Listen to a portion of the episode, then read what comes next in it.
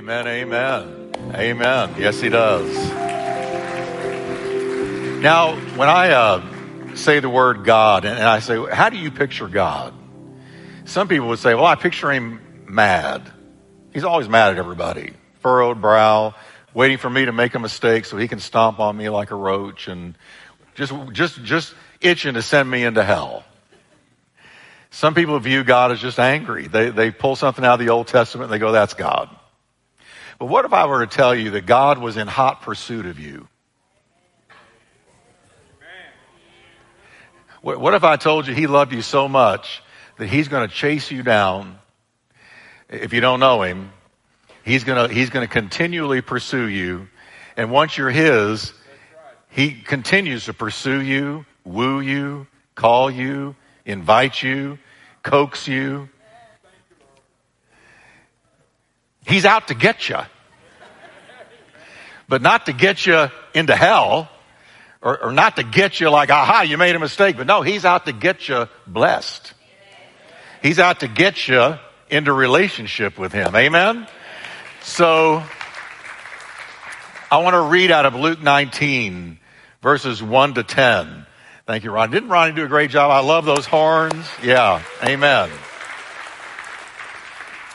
Um, Luke 19, one of my favorite stories in the Bible. Let me zip right through it. Jesus entered Jericho and made his way through the town. And there was a man there named Zacchaeus. He was the chief tax collector in the region, and he had become very rich.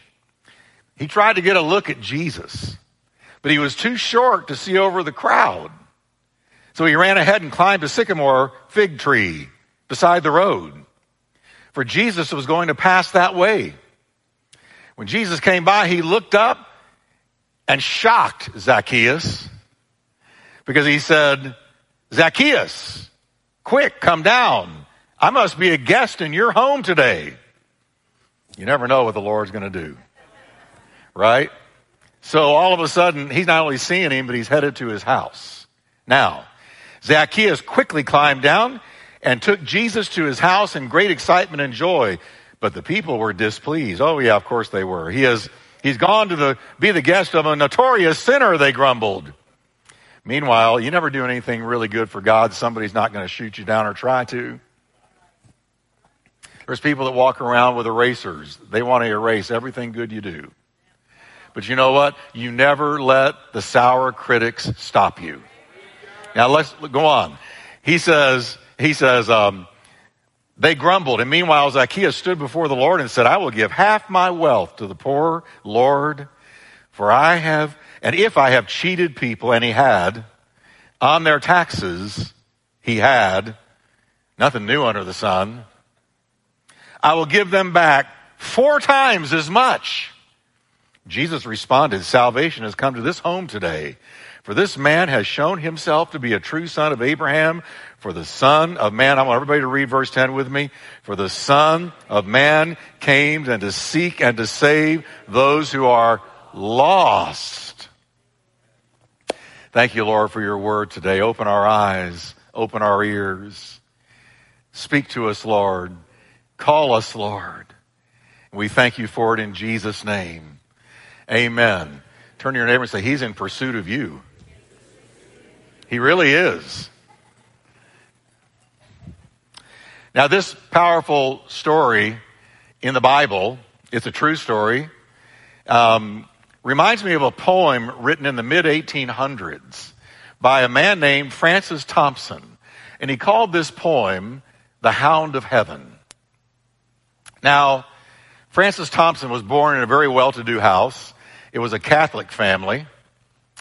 And he was raised well, but he was frail. He was sickly his whole life.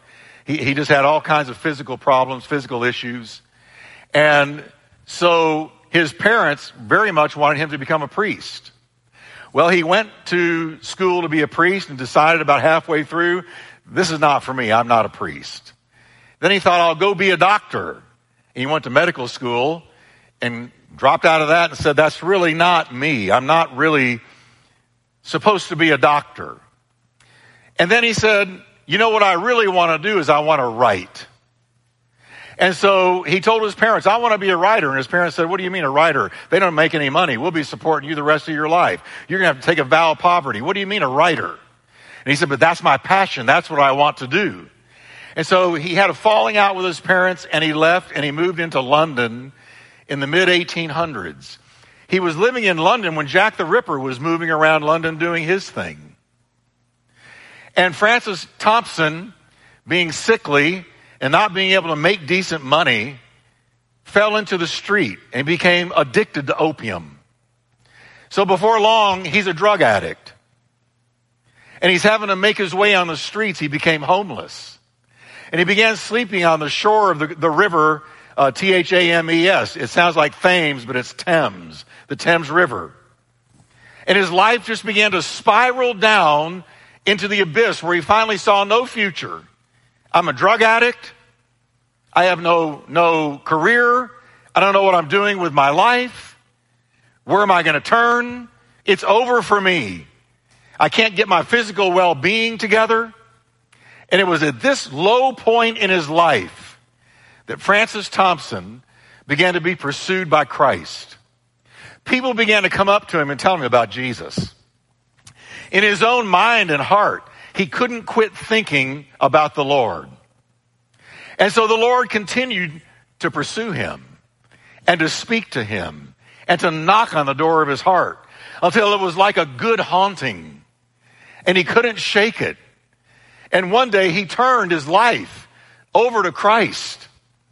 And when he turned his life over to Christ, he began moving back up.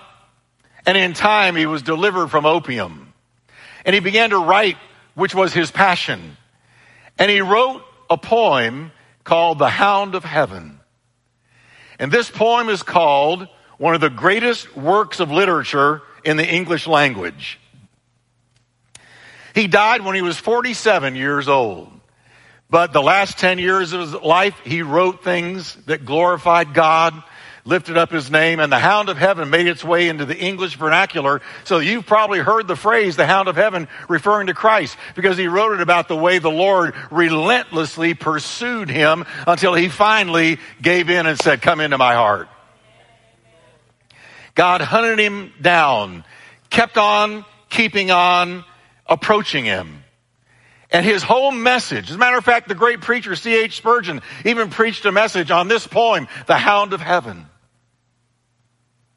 It's his own story of being utterly lost, yet relentlessly pursued by God and finally found. How many of you today can say there was a time when the Lord was after me? Everywhere I turned, there was Jesus sending somebody to talk to me. I couldn't get him off my mind. You know, thank God for the mercy of God. Thank God for the grace of God. Thank God that even when we're his enemies, he pursues us. Amen. And in the story of Zacchaeus, uh, I, I, we likewise see a man being pursued by the hound of heaven. In the pages of the Bible, we see a Savior that was always reaching, always searching, always beckoning, always inviting, always calling, always approaching the lost, always approaching those that were in a desperate situation. He was always looking. Jesus himself said of himself, for the son of man came to seek and to save those who are lost. The verse that we read at the end. And I want that verse to stick in us because I want you to notice. He said, I didn't just come to save the lost. I came to seek them out. I came to pursue them. I came to approach them. I came to invite them. I came to rescue them. When Jesus Christ was sent into the world as God's only begotten son, folks, it was a rescue mission. He came to a planet under siege where there was millions and millions of people lost in their sin. And Jesus undertook a rescue mission and he began to seek out and save those that are lost. And Zacchaeus was one of them. As the great hound of heaven, he approached all kinds of people you'll see in the Bible. There were the down and outers. He approached them, prostitutes, crippled people, beggars, the lame, the blind, lepers, people that nobody wanted anything to do with. Jesus sought them out and he found them and he approached them and he invited them and he healed them and he delivered them. I'm so glad to know we talk a lot about the devil bugging you half to death, but let me tell you something that Jesus will, will bug you in a better way. He'll come after you in a better way. He, he is a greater pursuer than the devil is to our soul. He also reached the up and outers, people who were outwardly successful, but they were inwardly lost. And Zacchaeus, the tax collector, was one of these. He was an up and outer. And they're everywhere. We see people in nice homes, driving eighty, hundred thousand dollar cars, wearing expensive clothes, all the trappings of material success, and yet their lives are wrecks. Their lives are disasters because something is missing. Money will never fill the God-shaped hole that is in every soul. Money will never do it. You can try to, you can try to make money work for you or material things work for you, but it will never fill the God-shaped hole that is in every soul because that God-shaped hole was made only for the God that shaped it, that made it, and that made you and me. And nothing will satisfy until we rest in His arms as we just sang. Now, this story of Zacchaeus is, is one of my favorites. Uh, several things jump to me out of this story, and let me tell you what they are. First, the intense hunger we see in Zacchaeus' heart to see Jesus. The intense hunger. He was not apathetic. He was hungry. Something was going on in this man's soul. He was rich. But the riches that had come from scamming and embezzling people through his profession. He was rich unjustly. He was rich by being crooked. And not just being a tax collector, but the chief tax collector, believe me, he was not invited to everybody's party. He was hated by the common man, this man Zacchaeus. Uh, so he moved in high society amongst an elite, wealthy circle of people. Everybody else, the common folks, the middle class, lower middle class, lower class, they didn't want anything to do with him. He was despised by them because they knew he was cheating them. He had a nice house, nice things. He lived a plush life.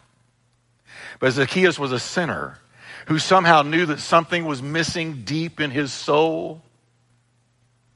It is that indefinable irritation and awareness that people get where they say there's got to be more. This can't be all there is. Why would rich people, highly successful people in the eyes of the world, check out, take their own lives, drown themselves in drug addiction and alcoholism. Why? Because something is missing deep down in their soul. They don't know how to put their finger on it. They don't know how to define it, but something is missing and they are, they are literally dying to hear the message of Jesus Christ. So when he heard that Jesus was going to be passing through town, we see that Zacchaeus' inner hunger drove him to search out the Savior. When he heard Jesus is passing by this way, it's a wonderful thing when Jesus passes by. I felt Jesus pass by this service today. I felt him walking through the service today. It's a wonderful thing when Jesus passes by. And when he passes by, brother and sister, we better take full advantage of it when he passes by. The Bible says that Zacchaeus was short. And most of the crowd that had gathered to see the, the, approaching Jesus were taller than him. Yet so great was his yearning to see Jesus that he shook off his dignity, pulled his pant legs up, and shinnied up a roadside sycamore tree in hopes of a clear view. Can you imagine this? A rich, distinguished, uh, uh, who's who of the community, shinnying up a tree like a boy? Sitting on a branch waiting for Jesus to pass by. You don't do that unless something has grabbed hold of your soul and you know for some reason, I don't know why, I've got to see him. I've got to hear him. I've got to get near him. I, have got to find out who this Jesus is. I want to make this culture that is spiraling down into the abyss of confusion and depravity. I want to make them so hungry for Jesus, they'll climb up a tree to see what we're talking about. What drove Zacchaeus to do this? I mean, come on, Zach. What are you doing, Zach? Everybody sees you up there. You look silly up there in that tree. What's driving you? Why this intense curiosity to see Jesus? Well, by this time, Jesus' ministry was almost complete. In just four chapters from now, he's going to be crucified. Most of it's over. Now, Zacchaeus being a public man, a very public person, he had no doubt heard about many of Jesus' miracles and many of the incredible things that Jesus had taught. And, and with every passing report, his interest accumulated until nothing was more important than catching a glimpse of the passing miracle worker. I gotta see him. I wanna know about him. I, I wanna get near him. I wanna see a miracle myself. I wanna see what all the to do is about. I wonder if you're experiencing a hunger like that today. Those of you watching right now online, those listening later by radio, I wonder if you have that hunger right now. Last week, after the first service, a young man came down to me. Uh, well, actually, he asked to see me. I was already back in uh, my office. Uh, we were waiting for the second service to start, and I was told a young man wanted to come and uh, meet me. He had come all the way from North Dallas to meet me. Uh, actually, Plano. And so I said, sure, I'll meet him. I came out, and here he was, sharp looking guy, well dressed, successful looking. He was 27 years old. And I met him right down here and he said, Pastor Jeff, I just wanted to come and put a face to the voice because I've been listening to you for a number of years now on radio and I really felt I was to come and tell you my story. Well, what is your story? And he said, I was deep in the drug culture and I was sleeping around and I was living a life of sin. And one morning I got into my car and I was looking for a radio station to listen to. Rock and roll, no doubt. But he ended up turning to a station where he heard about the rock that doesn't roll. Amen. And he said, I tuned in and it was your show. And he said, I froze listening to what you were saying about Christ. I froze. And every morning after that, when I got into my car, I made a beeline for your program. And he said, in time, I gave my heart to Christ. And he said, since then, I've listened to everything you've preached since 2012. I've listened to all of your archives. And he said, now I minister to young adults at a Bible church in Plano. And he said, I want to thank you for reaching me with the Word of God. And he wept and he shook as he told me this.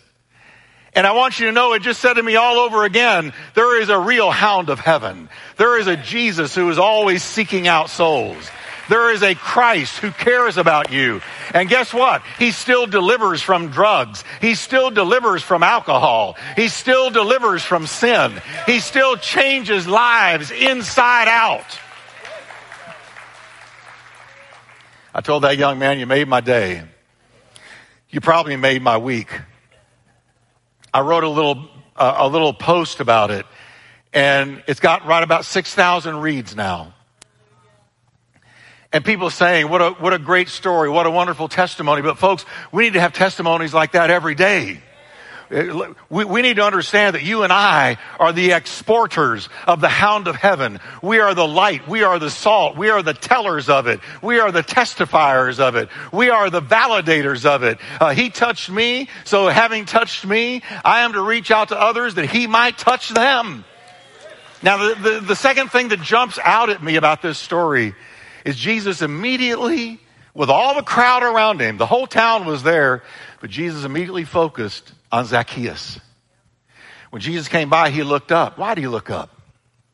He looked up at Zacchaeus and called him by name. Zacchaeus, come down. I'm going to go to your house today. Jesus not only knew of his soul's hunger, he even knew his name. He knows your name. He knows my name. He knows our address. He knows when we were born. He knows when we will die. He knows us inside out. There is not a, a thought in my mind or a word on my tongue that he does not know it from far away. He knows what I'm going to say before I say it. He knows what I'm going to think before I think it. He knows where I'm going to go before I go. Zacchaeus. Jeff, John, Bill, Sue, Judy. He knows you. He knows your name. If you don't know him, he knows you.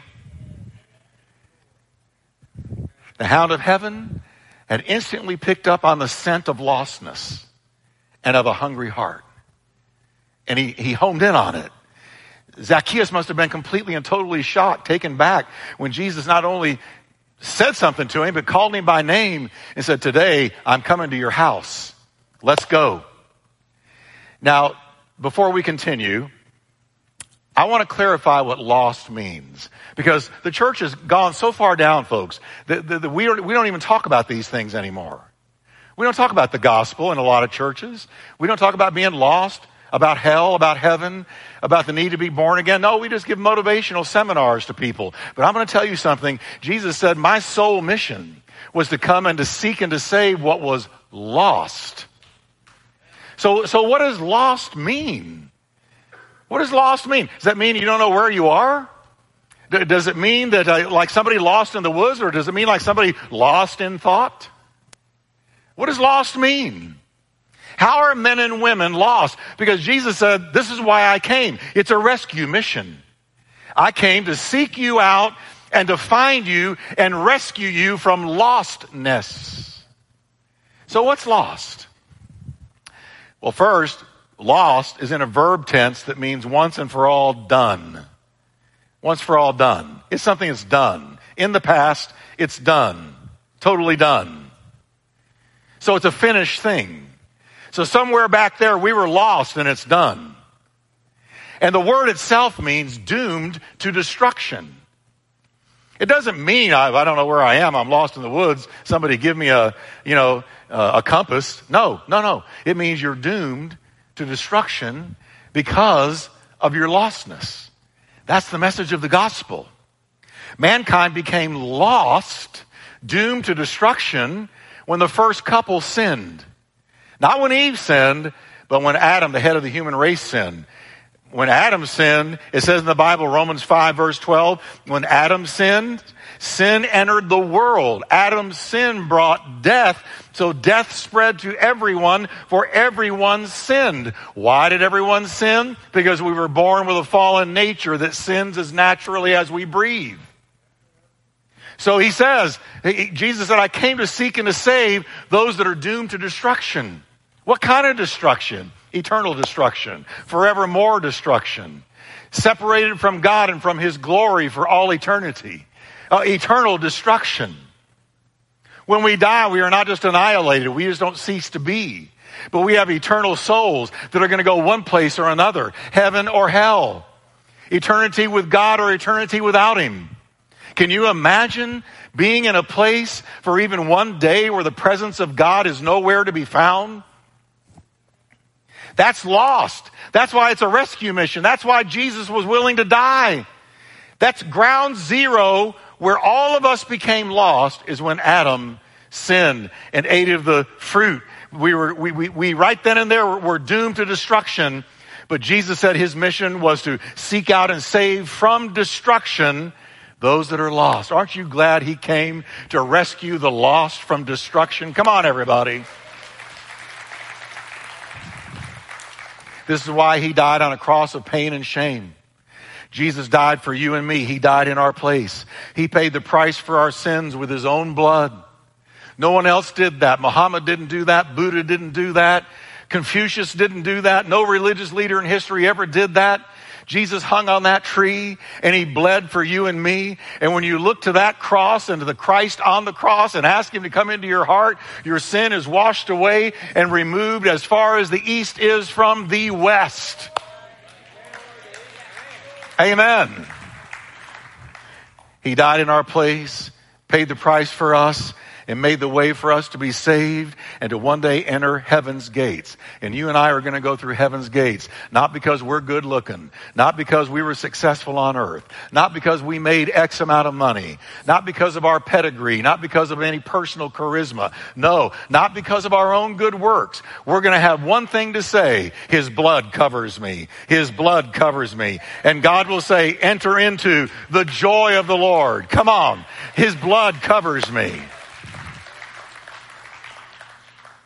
What I love about Jesus, is he didn't care what race you were. He didn't care what you looked like, whether or not you had money, what your social standing was, whether you were male or female, young or old, educated or not. He didn't care. He loved people. He pursued people. Our Lord, my Lord, your Lord, touched the untouchable, loved the unlovable, and never one person did he turn away that came to him, no matter how bad their case was. He loved them.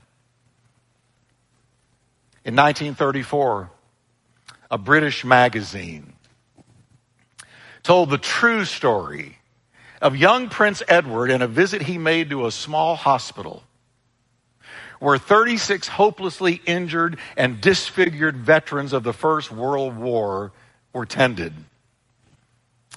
Prince Edward stopped at each cot, shook hands with each veteran, spoke words of encouragement. But he was conducted to the exit. He noted uh, that he had only seen 29 men. And he said, wait a minute, wait a minute. I understood you had 36 patients here, and I've only seen 29. The head nurse explained that the other seven were so shockingly disfigured that for the sake of his own feelings, he had not been taken to see them. The prince insisted that he must see them. He spoke to each of them. He thanked each of them for the great sacrifice they had made and assured each that it would never be forgotten. Then he turned to the head nurse and said, Wait a minute. There's only six men. Where's the seventh? And he was informed that he was not allowed to see him blind, maimed, dismembered, the most hideously disfigured of them all. He was isolated in a room from which he would never return alive. The nurse said to the prince, Please don't ask to see him. But the prince, Prince Edward, could not be dissuaded. The nurse reluctantly led him into a darkened room. The royal visitor stood there with a white face and drawn lips looking down at what had once been a fine man, but now was a horror to see. Then the tears broke out. And under love's impulse, the prince bent down and reverently kissed the cheeks of that broken war hero. Dear church, hear me. There is one who has stooped far, far lower to kiss a far, far worse ugliness. Not the physical disfigurement of a broken hero whose brokenness called forth reverent gratitude, but the leprous, evil ugliness of corrupt sinners in open rebellion against his great love. But the good news is Jesus insists on seeing us. Are you with me? He said, No, no, no. No disfigurement of soul is too much for me. He insists on seeing us. He insists on reaching us. And can I just take this a little further, take a little poetic license and tell you that on the cross, he bent down and kissed us and said to the whole world, I love you more than words can tell. I love you and I want to keep you from hell. I love you. How many of you are thankful that the Lord didn't turn away from us? Come on, everybody. He didn't turn away from us. The story closes with Zacchaeus being saved. He became a saved man. Now, I want you to notice how he did it. I know I'm talking to the choir. Most of you are saved, but I have a reason for going here. So listen carefully. I want to show you how he was saved. First, it says he received Jesus joyfully into his house. Behold, I stand at the door and I knock, says Christ. Revelations 3 verse 20. And if any man hears my voice and opens the door, like Zacchaeus opened the door of his own house and opens the door of his heart, I will come into him and fellowship with him and relate with him and have relationship with him and he with me. So Zacchaeus said, you got it, Lord. You're coming to my house. I'm opening the door. And he received him. But it didn't stop there. He repented of his sins telling Jesus, Lord, Lord, I give you half of my goods to the poor. If I've taken anything from anyone by false accusation, I restore fourfold. And when Jesus saw that, he said, that's true repentance. That's the fruits of repentance. He really means it. He's not just saying it. He's not just giving lip service, but he is turning from his sin. He's admitting it and he's quitting it. He's admitting it and he's walking from it. He's admitting it and he's turning from it. He repented, genuinely repented. And it was at that point that Jesus said, today, everybody say today.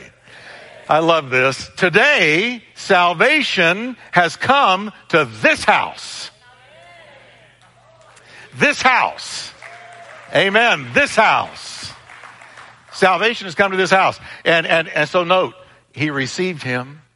He repented and he looked to him and when Jesus saw the genuineness of it, Jesus said, you're saved today. Zacchaeus, you're a saved man. You're not only a rich man, but you're a saved man. And Jesus reached his soul. Now I want to share this message for a couple of reasons. Uh, one of them is obvious. That maybe there's just one person in here today who doesn't know Jesus, but he's been pursuing you and you know it. You know how you know you know it? Because you know it in your knower. You know it in your knower. I remember the Lord pursuing me. Oh man, he, I, I, could not turn without somebody talking to me about Jesus. Now I got saved in jail, as I've always told you, at 16 years old. But with time, I didn't know I should be in church. I didn't know what I should do, where I should go. And there was a little time period there where I kind of drifted. And everywhere I turned, Jesus sent somebody to tell me about Jesus. Jesus sent somebody to tell me about himself. I could not escape him. If I went here, he was there. If I went over there, he was there. If I made my bed in hell, he was there. If I sprouted wings and flew to the uttermost parts of the earth, he was there. I could not escape God. Where can I go from your spirit? Where can I flee from your presence? There is no getting away from you. And he pursued me. He pursued me. He pursued me. Did he pursue you? Amen. Now, I want us to understand that our nation is in a terrible situation, a real, real crisis. And if you don't know Jesus personally, one way to really begin to turn the nation around is by one person at a time being saved. First of all, has he been pursuing you, chasing you, beckoning to you? Inviting you. If you know it, you know it in your knower. I remember one day I just finally said, you know what? I give up. I quit. White flag. I'm yours, Lord, because I knew, I knew he was in hot pursuit of me. And I knew that may not always go on, but I needed to take advantage of the grace of God while it was being extended and not turn the grace of God away. It's very important when he knocks, you open. When he calls, you answer. Uh, it says today, that day, that day, Zacchaeus' household was saved. Not just him, but it, it implies others in the house. That day, today, the Bible says today is the day of salvation. Now is the acceptable time. Do it now. Second reason is I believe that the only answer for America and I mean this. I'm not being religious. I'm not embellishing. I'm not saying something, you know, beyond reality to, to kind of grab your attention or to, or, or to be fantastic in what I say. I'm telling you the truth. The only answer left for America is the gospel. That's it. The gospel. That's it. That's the only, it's not going to come. Listen, there is no answer in the Democrat Party. There is no answer in the Republican Party. There is no answer in Washington. There is no answer in government. No, we need a sweeping move of God. A sweeping move of God is the only thing that's going to change America. A sweeping move of God that is totally sovereign, where the Lord blows his spirit across the land and people are convicted of sin and welcome Jesus into their heart. And the wickedness that has found a way into our nation is subdued and broken and snapped and destroyed and driven back by the power of God. There's only one answer. The gospel is the power of God unto salvation. To the Jew first and also to the Greek. That means everybody else is not a Jew, which means most of us the power of God. The, the gospel contains the power of God. The greatest change agent in the world is the gospel. So I'm sharing this today because I want to awaken our church to becoming gospel talkers, gospel walkers, gospel sharers, gospel preachers, gospel tellers. We, we got to get out there and just start sharing. L- listen, God so loved the world, He gave His only begotten Son. Whoever believes on Him would not perish, but everlasting life. You can memorize that in two minutes or less and get out there and share it with people. Because when you share the gospel and when I share the gospel, the hound of heaven is working with us. And all they can say is no and walk away. But when they say yes, like that young man, and God changes their heart, Look how the kingdom of God was advanced. Now he's teaching young adults. Now he's sharing the gospel and the word of God everywhere he goes. So the gospel is being spread and the kingdom of God is being advanced through one young man lost in the drug culture who got saved. I want you to stand with me today, would you? Everybody say, Hound of Heaven. Oh, I'm so thankful for the hound of heaven. I'm so thankful he sought me out. I'm so thankful he persisted. If you're thankful today, can you raise your hands and say, Lord, thank you. Thank you today. Thank you, Lord, that you didn't turn me away. But when I was terribly disfigured in a life of sin, you insisted on seeing me.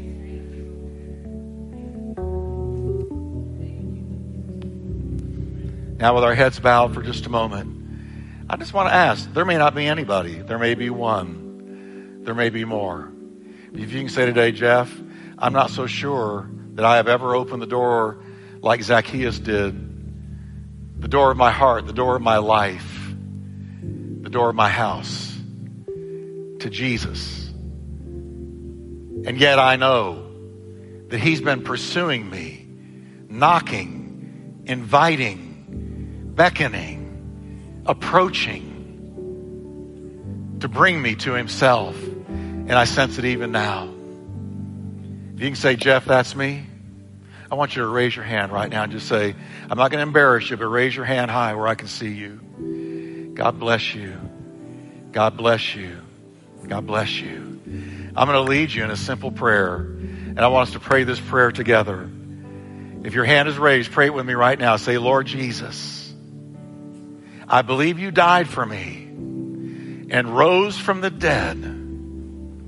I ask you, like Zacchaeus did, forgive me. I repent of my sin and I invite you into my house, into my life. In Jesus' name. Amen.